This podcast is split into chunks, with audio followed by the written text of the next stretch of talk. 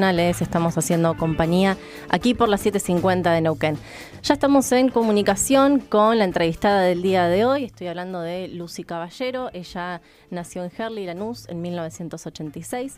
Es feminista, socióloga e investigadora en la Universidad de Buenos Aires. Sus trabajos abordan el vínculo entre deuda, capital ilegal y violencias. Es miembro del colectivo feminista Ni Una Menos, coautora junto a Verónica Gago del libro Una lectura feminista de la deuda y coeditora también junto a Verónica Gago y Silvia Federici del libro ¿Quién le debe a quién? recientemente publicado por Tinta Limón. Bienvenida Lucy a Mala Palabra, te saluda de este lado Estefanía. Muchas gracias Estefanía. ¿Qué tal? ¿Cómo estás? Bien, todo bien. Bueno, Con frío. Ah, bueno, acá también. Me imagino. acá también. Bueno, muchas gracias por atendernos. Em, estuvimos ahí viendo la presentación del libro hace muy poquito que hicieron por YouTube. Eh, bueno, y teníamos muchas ganas de hablar. Tenemos este acá el libro, ¿Quién le debe a quién? Ensayos transnacionales de desobediencia financiera. Y lo primero que tenemos que preguntarte es, ¿De qué tipo de deuda o de deuda estamos hablando?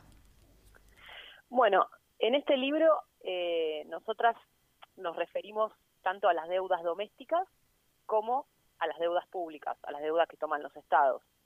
Y lo novedoso también del libro es justamente hacer esa conexión, ¿no? Muchas veces eh, son temas que se abordan por separado, pero eh, lo que estamos también eh, investigando y lo que venimos este, impulsando también desde la militancia es cómo eh, el endeudamiento externo tomado en los últimos años en el gobierno de Macri, además se tradujo en endeudamiento de la vida cotidiana. Es decir, el, tipo de políticas implementadas por, por los condicionamientos del Fondo Monetario Internacional produjeron una caída de los ingresos, una mayor inflación, que lo que terminaron produciendo es que la gente se vea obligada a endeudarse para vivir. Que no es endeudarse para comprarse un lavarropas o, o unas zapatillas o festejar un cumpleaños, sino que lo que vemos es que cada vez más los sectores populares, sobre todo, se endeudan para comprar comida, alimentos, este, medicamentos y demás necesidades de la vida cotidiana. Entonces creo que lo, también lo novedoso del libro es que eh, trata también de trazar esa relación entre deudas domésticas y eh, endeudamiento externo. Ahora, ¿y por qué repercute de manera significativa, sobre todo en las mujeres y en los cuerpos feminizados?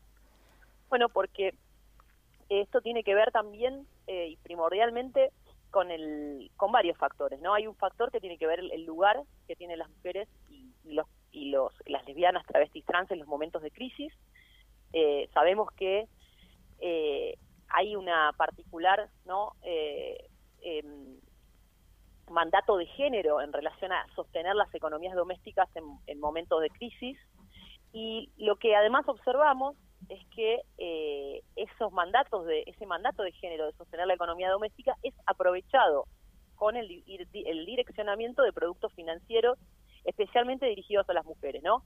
Es como si el sistema financiero eh, aprovechara de esa capacidad de las mujeres de hacer malabares en las situaciones de crisis, eh, ofreciendo productos financieros y confiando en que son esas mujeres las que van a este, extender su jornada laboral para hacer cualquier cosa para pagar esa deuda, ¿no? Entonces, mm. por ejemplo, un, un, ejemplo muy elocuente de esto que te digo es eh, la función que tuvo el endeudamiento vía la asignación universal por hijo, por hija, por hije, eh, durante, eh, a partir del año 2017, ¿no? Vemos que en el, en el año 2017, en plena, ya se estaba desenvolviendo una crisis económica muy importante, el gobierno de Macri eh, extiende los créditos para, la, para las beneficiarias de la asignación universal por hijo y llegamos a la cifra de que casi el 90% de quienes cobran asignación universal por hijo tienen deuda con ANSES y a tasas además altísimas, ¿no? Porque eso es algo muy importante a destacar. Eh, pero no solamente lo, lo, vemos eh, vía la asignación universal por hijo, sino también en otros modos de endeudamiento eh, que no son este, bancarios, sino que son provistos por financieras en, en los barrios. Y lo que vemos es justamente que hay un endeudamiento especialmente dirigido a las mujeres, ¿no? Que eso además se traduce en que son ya mujeres que tienen una jornada laboral marcada por por, el, por la desigualdad en la, en, el, en, la, en, la socialización de las tareas de cuidado, o sea que tienen una jornada de trabajo reproductivo, pero además este, se inventan otros trabajos eh, para pagar esas deudas, ¿no? Entonces, creo que el endeudamiento hoy, además, se transformó en otra variable de desigualdad de género, hmm. que intensifica las desigualdades de género. Digamos, resumiendo, tiene que ver con el papel de las mujeres en la crisis, con esta idea de eh, de, que nos propone el neoliberalismo de una mujer emprendedora, no una mujer que eh, puede, que, que ya de por sí estamos sobre representadas en, los trabajos informales, en, los trabajos precarios y que además eh, tenemos que ser emprendedoras y cuando decimos emprendedoras generalmente es igual a estar endeudadas. ¿no? Hmm.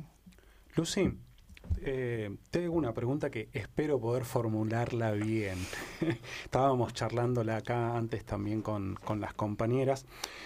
Vos hablan, y, en, libros anteriores también, del endeudamiento de la vida cotidiana, ¿no? Y hacen especial hincapié en, bueno, en las clases populares, en los cuerpos feminizados.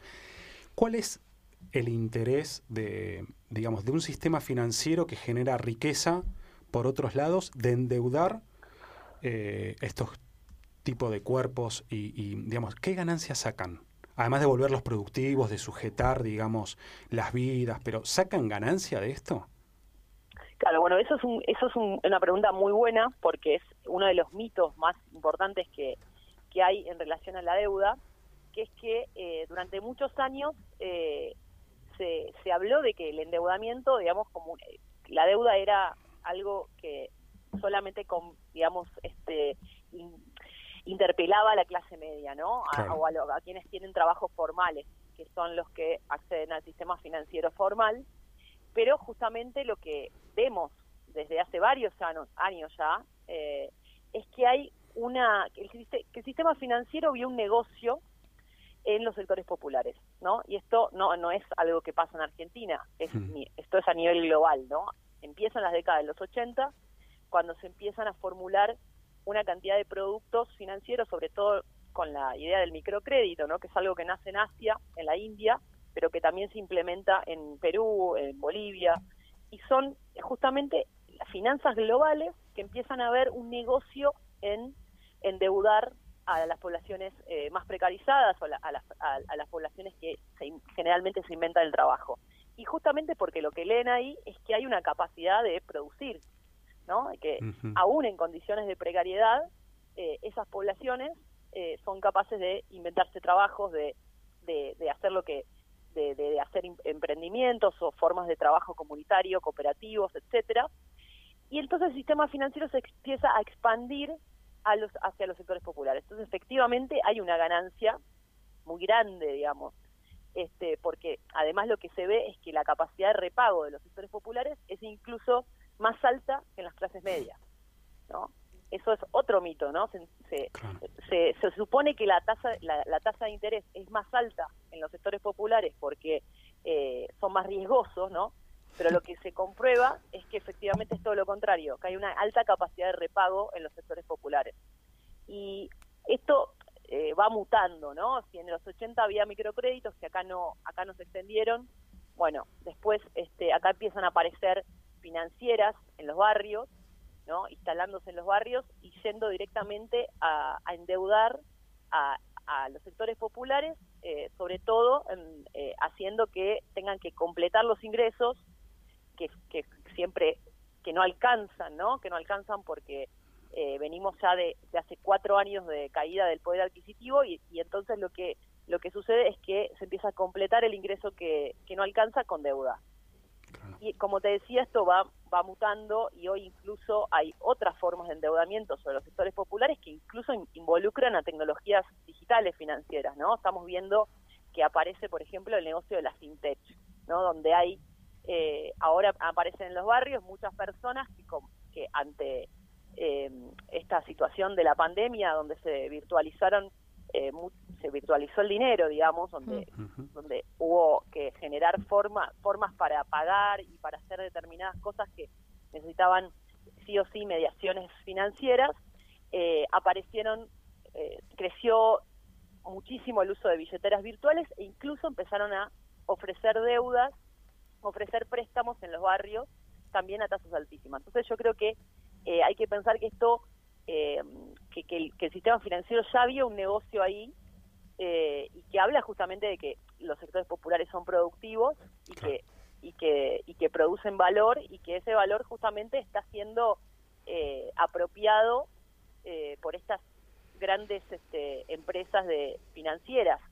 Y mm, entonces creo que, bueno, obviamente el, también el avance del sistema financiero tiene que ver con, eh, con un contexto donde la precarización laboral va eh, también profundizándose a lo largo de los años. Entonces, digamos, son todas variables que hay que mirar siempre. Nosotras decimos es que no se puede aislar el problema financiero de eh, la situación laboral ni tampoco del acceso a servicios públicos, porque siempre se comprueba que donde hay deuda, antes hubo eh, o una privatización o una justamente o un proceso de precarización, ¿no? La deuda no es mm. natural, aparece cuando ya hay un despojo. Sí, eh, incluso sí, no, sí, pensemos el caso de Estados Unidos, ¿no? El caso de Estados Unidos o el caso de Chile, pensemos en el caso de Chile, eh, la población de Chile es una de las más endeudadas del mundo y eso aparece principalmente, por ejemplo, a partir de la privatización de la educación, que por suerte, no, por suerte no, por suerte, por obra y gracia de la, de la, de la militancia, acá la educación nunca se pudo privatizar, pero allá aparece eh, una amplia oferta de productos crediticios destinadas eh, a estudiantes, pero primero se privatizó la educación. Entonces siempre hay que mirar eh, en qué momento aparece la deuda como solución. Sí, y pensaba en esto que, que, decías recién, ¿no? La alta capacidad de pago de los sectores populares y cómo se multiplican los trabajos precarios eh, cómo se traduce en nuevas formas de esclavitud o de servidumbre voluntaria, como expresan ahí en el libro, ¿no? Sí, eso para nosotras siempre fue muy importante. Eh, lo decíamos en el libro Una lectura feminista de la deuda, pero en este libro eh, incluso lo profundizamos de que es muy importante pensar la dimensión política de lo financiero, ¿no? Porque justamente la efectividad de del avance del sistema financiero es pretender pretenderse abstracto o pretenderse despegado de los cuerpos, ¿no? Nosotros decimos eh, como si fuera un, eh, una ganancia que se reproduce a sí misma, ¿no? Que no tiene nada que ver con lo que nosotros hagamos o que nosotros hagamos en nuestra vida cotidiana. De, hecho, cuando escuchamos hablar de lo financiero en la televisión o en los medios de comunicación, pareciera que es algo que es un riesgo tomado por los inversores y que se reproduce a sí mismo y que no tiene nada que ver con lo que sucede en nuestra vida cotidiana y nosotras justamente mm. decimos que hay que empezar por los cuerpos, porque hay que pensar de qué trabajo se nutre ese endeudamiento, esa ganancia financiera, y, qué, y qué tipo de sujeción organizan la vida cotidiana, porque mm. eh, nosotras vemos justamente que eh, la deuda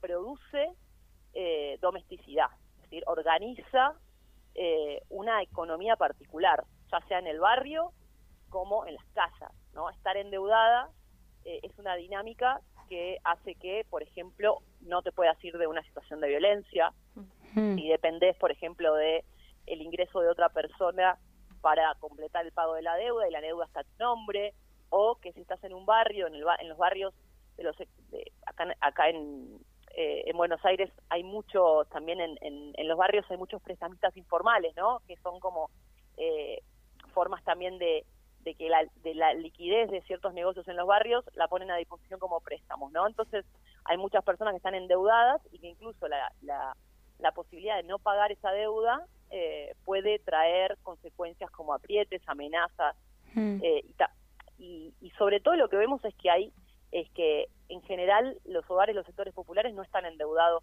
con, un, con una sola entidad, ¿no? A veces se superponen eh, préstamos con sacados por con el ANSES, pero también préstamos de prestamistas informales, de financieras, y eso va organizando una dinámica eh, que es profundamente política, o sea, mm. porque organiza eh, una cantidad de, de gestualidades en tu vida cotidiana, desde tener no tener tiempo porque tener por, tener que estar buscando trabajos para pagar esa deuda, vivir con culpa, tener trabajos intermitentes y tener que saber que tenés una deuda que es permanente, ¿no? Eso es mm. algo también que eh, lo dice Cafensis en otro de los libros.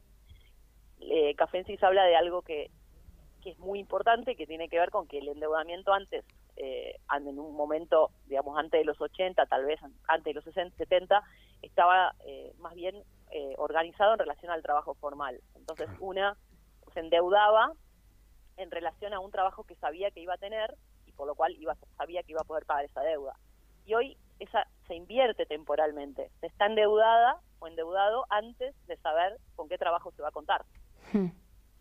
Eh, Lucy, ¿cómo estás? De este lado te, saluda Emiliana y pensaba en quienes están endeudados, endeudadas, y si hay una posibilidad ahí de, de, organización, ¿no? Digamos, ¿han encontrado grupos o comunidades o vecines Em, que se hayan unido a partir de ser deudores eh, y que hayan tomado, por ejemplo, la posibilidad, eh, la, decisión de decir, bueno, no vamos a pagar, ¿no? Digamos, ¿hay ahí alguna instancia de rebelión? ¿Han encontrado alguna situación así? Bueno, nosotras justamente el libro ¿Quién le debe a quién? se trata de eso, ¿no? Nosotras decimos, eh, no queríamos hacer solamente un libro de diagnóstico, que creemos que eso ya hay mucho, sino buscar experiencias de rebelión contra la deuda. Eh, y eso lo encontramos eh, de diferentes maneras, desde eh, grupos en Estados Unidos, cuando el, el, libro que se puede descargar de la página de Tinta Limón, van a ver que recoge una cantidad de experiencias de luchas contra la deuda, tanto externa como doméstica. Hay grupos en Estados Unidos que se organizaron, bueno, pensemos en la experiencia de, de, Occupy Wall Street, que se organizaron y, por ejemplo, compraron, de, ellos organizaron una forma de comprar deuda para eh, desendeudar a, los miembros de la organización. Eh, también hay, por ejemplo, eh, bueno, en, Chile en este momento la, una de las de las este, de las luchas más importantes es la abolición de las deudas educativas y no es este utópico, ¿no? Hay un hay referentes que están hablando en los canales de televisión, e incluso se ve se, se, se, habla de eso constantemente, de pedir una, una abolición de las deudas educativas, nosotras ahí contamos también experiencias de organización, eh, incluso en Marruecos, contra los microcréditos, eh, experiencias de organización también contra las deudas eh, hipotecarias en España, ¿no? que se, están organizando para resistir los desalojos de las personas que están endeudadas y que en algunos casos lo, lo, lo consiguen. Eh, bueno, después hay experiencias más históricas, como algunas organizadas en Bolivia, donde también se consiguieron triunfos importantes contra, contra el, endeudamiento de las mujeres. Eh, yo creo que encontramos, ¿no? Después hay también formas de resistencia que incluso son menos visibles, ¿no? Haciendo una de las entrevistas eh, para el libro Una lectura de la feminista a la deuda en, en Lugano, en una asamblea de mujeres, encontramos unas mujeres que utilizaban una técnica una práctica ancestral que se llama Pasanaku, que consiste en armar un fondo mensual donde todas las integrantes de la comunidad ponen una parte de sus ingresos y usaban ese fondo para desendeudar a las compañeras más endeudadas, ¿no? Como que incluso hay experiencias que no las podríamos decir como eh, experiencias de organización contra la deuda, pero que son muy valiosas en, en, la vida cotidiana. Creo que este tema hoy se está visibilizando como nunca. También eh, tenemos que pensar en que en Argentina la consigna de desendeudadas eh, también puso esa discusión eh, e incluso el gobierno tomó esa discusión cuando apenas asumieron, bajaron la tasa de interés de los préstamos ANSES y dieron un periodo de gracia. No logramos que se, la abolición de esas deudas, pero creo que, que hay experiencias que, que marcan ya un horizonte para eh, para volver ilegítimas las deudas, ¿no? Parece algo utópico, pero se está discutiendo en todo el mundo, ¿no? incluso en un contexto de pandemia, no se puede pensar que se que en una situación de crisis sanitaria donde está en riesgo la salud de, millones de personas del mundo haya que endeudarse para atravesar esa situación. Lucín, eh, bueno, nos va quedando poco tiempo, pero yo, aprovechando esto que estás diciendo, eh, quería preguntarte también, porque también otra de las discusiones que ustedes además tienen un artículo en el libro El ingreso garantizado, eh, escrito por Silvia Federici, pero es una discusión que también se viene llevando a cabo y que ustedes han tratado también en libros anteriores. Sobre este ingreso garantizado, Silvia plantea como eh, propuestas distintas a las que se están discutiendo, ¿no? Acá en Argentina, digamos, como que lo plantean también desde otro lado, justamente teniendo en cuenta todo esto que vos venís planteando. Sí, obviamente es un artículo que ya tiene sus años y, pero me parece que pone, eh, pone, pone puntos de discusión que son importantes, ¿no? De, de cómo exigir la remuneración de lo que ya hacemos, ¿no? Primero, ese es el, punto más importante, que, que más allá de, cómo se está planteando la discusión acá, que, incluso sirve para pensar la discusión acá. Silvia lo que dice es, eh, hay que hacer política eh, pidiendo ese ingreso desde una posición que no es de deudora, sino de acreedora. Es decir, nos están nos darán dinero reconociendo algo que ya hacemos. Claro. ¿no? Que, esa es otra manera de plantear la discusión, ¿no? ¿no? No estamos pidiendo solamente una ayuda, sino que estamos en una posición de acreedora, porque ya trabajamos, porque ya hacemos un montón de cosas que no son reconocidas, pero que el mercado no puede reconocer como salario. Claro, por eso quita del lugar también de contraprestación. Exacto. Y por otro lado, Silvia pone unas discusiones que también de alguna manera se están dando acá, ¿no? Cuando ella dice eh, hay que pedir salario, pero al mismo tiempo servicios públicos, porque el salario, eh, cuando eh, si es solo salario, puede de alguna manera pulverizarse en un proceso inflacionario, por ejemplo, ¿no? Claro. Que también es algo que toman los movimientos populares acá, ¿no? Acá cuando este, también hablan de, de, de cómo a generar políticas también de servicios públicos en los barrios, eh, que no es solamente eh, el subsidio o el salario, sino también tener cloacas, tener eh, un hospital cerca. exactamente. Y, y, ella también habla ¿no? de, cómo, de cómo ese salario universal tiene que de, formar, digamos, traducirse en una lógica no individualizante, sino también fomentar eh, organización eh, y, formas comunitarias en los barrios. Creo que es un texto que sirve para poner discusiones, eh, que igualmente acá de alguna u otra manera se están dando. Creo que, acá la, idea del salario universal está tomando mucha fuerza y, me parece que sirve para, para pensar algunos puntos e incluso para discutir también cuál es el rol de las mujeres en ese, en ese reconocimiento. Lucy, queremos agradecerte mucho este tiempo que nos brindaste. Eh, la verdad que es súper interesante. Bueno, venimos siguiendo este tema. Además, eh, todos los libros de Tinta Limón, la verdad es que son, son geniales. es una editorial eh, súper interesante. Amiga, una editorial amiga. amiga además y necesaria. Así que en serio, gracias por este ratito que nos brindaste. Gracias a ustedes, un abrazo grande. abrazo. para vos también. Hablábamos con Lucy Caballero, una de las editoras del libro ¿Quién le debe a quién?